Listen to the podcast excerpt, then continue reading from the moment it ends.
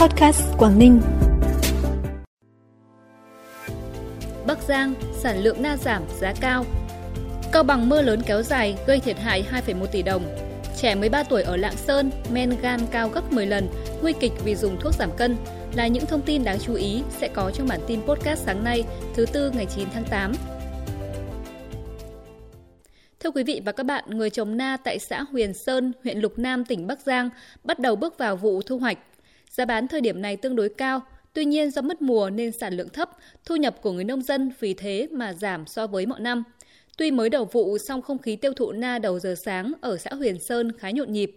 Người dân thường thu hái na vào ban đêm để bán lúc sáng sớm cho các thương nhân mang đi tiêu thụ ở các thị trường như Hà Nội, Hải Phòng, Ninh Bình, Quảng Ninh. Hiện na bở loại đẹp đang được thương nhân mua với giá từ 60 đến 70 000 đồng 1 kg. Na dai đẹp, quả to có giá từ 40 đến 55 000 đồng 1 kg. Với loại kém hơn thì từ 30 đến 35 000 đồng 1 kg. Tại tỉnh Cao Bằng, do ảnh hưởng của mưa lớn, mưa kéo dài từ đầu tháng 8 đến nay làm một người bị thương nhẹ, nhiều diện tích cây trồng bị vùi lấp, gây sạt lở đất trên các tuyến đường gây ách tắc, cản trở giao thông. Nhiều nhà dân, trường học, mương thủy lợi bị hư hỏng, tổng trị giá thiệt hại hơn 2,1 tỷ đồng. Tỉnh Bắc Cạn đã có kế hoạch hỗ trợ điện thoại thông minh cho người trưởng thành trên địa bàn 8 xã thuộc diện thí điểm chuyển đổi số năm 2023. Chương trình đặt mục tiêu 100% người dân từ đủ 18 tuổi trở lên sinh sống tại 8 xã phường thí điểm chuyển đổi số có điện thoại thông minh để sử dụng. Để cụ thể hóa mục tiêu này, Ủy ban nhân dân tỉnh Bắc Cạn giao Sở Thông tin và Truyền thông chủ trì phối hợp với Ủy ban Mặt trận Tổ quốc Việt Nam tỉnh, các tổ chức đoàn thể, chính trị xã hội và các đơn vị liên quan tham mưu tổ chức đợt cao điểm quyên góp ủng hộ cho chương trình. 30 em học sinh hoàn cảnh khó khăn có thành tích học tập tốt trên địa bàn tỉnh Hà Giang vừa được Tổng công ty Bảo Việt Nhân Thọ phối hợp cùng Quỹ Bảo trợ trẻ em Việt Nam tổ chức trao tặng xe đạp, qua đó kịp thời giúp đỡ các em có phương tiện đến trường thuận tiện, đồng thời động viên chia sẻ, giúp các em có thêm động lực vươn lên trong học tập và rèn luyện. Bản tin tiếp tục với những thông tin đáng chú ý khác.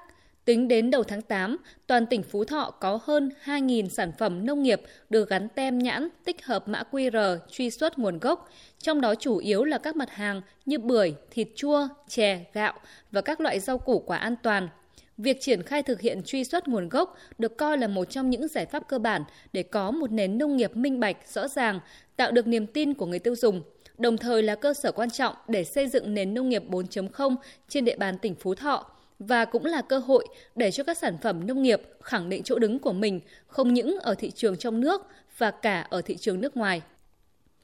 Tính đến cuối tháng 7, toàn tỉnh Quảng Ninh vẫn còn một số địa phương chưa xử lý rất điểm tình trạng nuôi trồng thủy sản trái phép.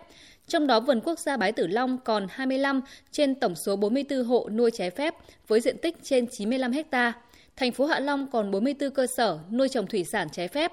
Tại khu vực giáp danh trên biển giữa thành phố Hạ Long và thị xã Quảng Yên vẫn còn tình trạng ngư dân lấn chiếm nuôi hàu với khoảng 30 đến 50 bè nuôi. Tại thị xã Quảng Yên còn 65 cơ sở nuôi.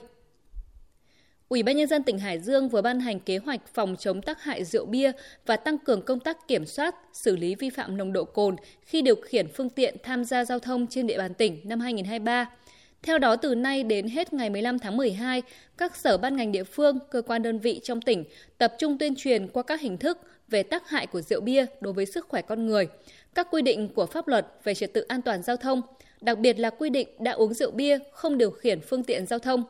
Các ngành chức năng các địa phương tổng kiểm tra giả soát các cơ sở sản xuất kinh doanh rượu bia, công an các huyện thị xã thành phố tăng cường công tác tuần tra kiểm soát và xử lý hành vi vi phạm về nồng độ cồn đối với những người điều khiển phương tiện tham gia giao thông tập trung vào các khung giờ từ 11 đến 14 giờ, từ 17 đến 23 giờ hàng ngày.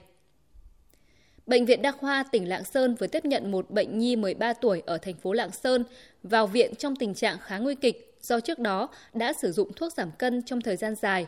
Bệnh nhi vào viện với biểu hiện sạm da kèm theo đau tức ngực, khó thở. Sau khi được thăm khám, và làm các xét nghiệm cận lâm sàng, trẻ được chẩn đoán tăng huyết áp, rối loạn nhịp tim, tổn thương tế bào gan cấp nghi do sử dụng thuốc. Bệnh nhi có chỉ số xét nghiệm men gan cao gấp 10 lần chỉ số bình thường.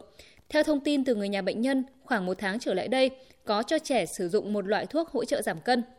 Các bác sĩ khuyến cáo người dân, đặc biệt là trẻ em, không nên sử dụng các loại thuốc, thực phẩm hỗ trợ giảm cân không rõ nguồn gốc hoặc khi chưa có chỉ định của bác sĩ để đảm bảo an toàn cho sức khỏe, tránh những hậu quả đáng tiếc có thể xảy ra. Phần cuối bản tin là thông tin thời tiết. Dự báo trong ngày hôm nay, các hình thế gây mưa cho Bắc Bộ vẫn còn, vì thế mưa rông vẫn lặp lại trên hầu khắp các khu vực chung về chiều tối, đêm và sáng sớm. Riêng các tỉnh Tây Bắc và Việt Bắc tiếp tục là vùng có mưa vừa, có nơi mưa to.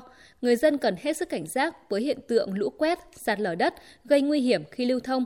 Do có mưa nên nhiệt độ cao nhất trong ngày ở khu vực Tây Bắc và Việt Bắc không cao, chỉ phổ biến ở trong khoảng từ 29 đến 39 độ, có nơi cao hơn.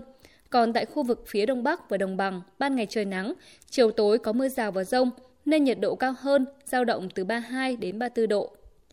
Trân trọng cảm ơn quý vị và các bạn đã dành thời gian cho kênh podcast Quảng Ninh. Xin kính chào và hẹn gặp lại.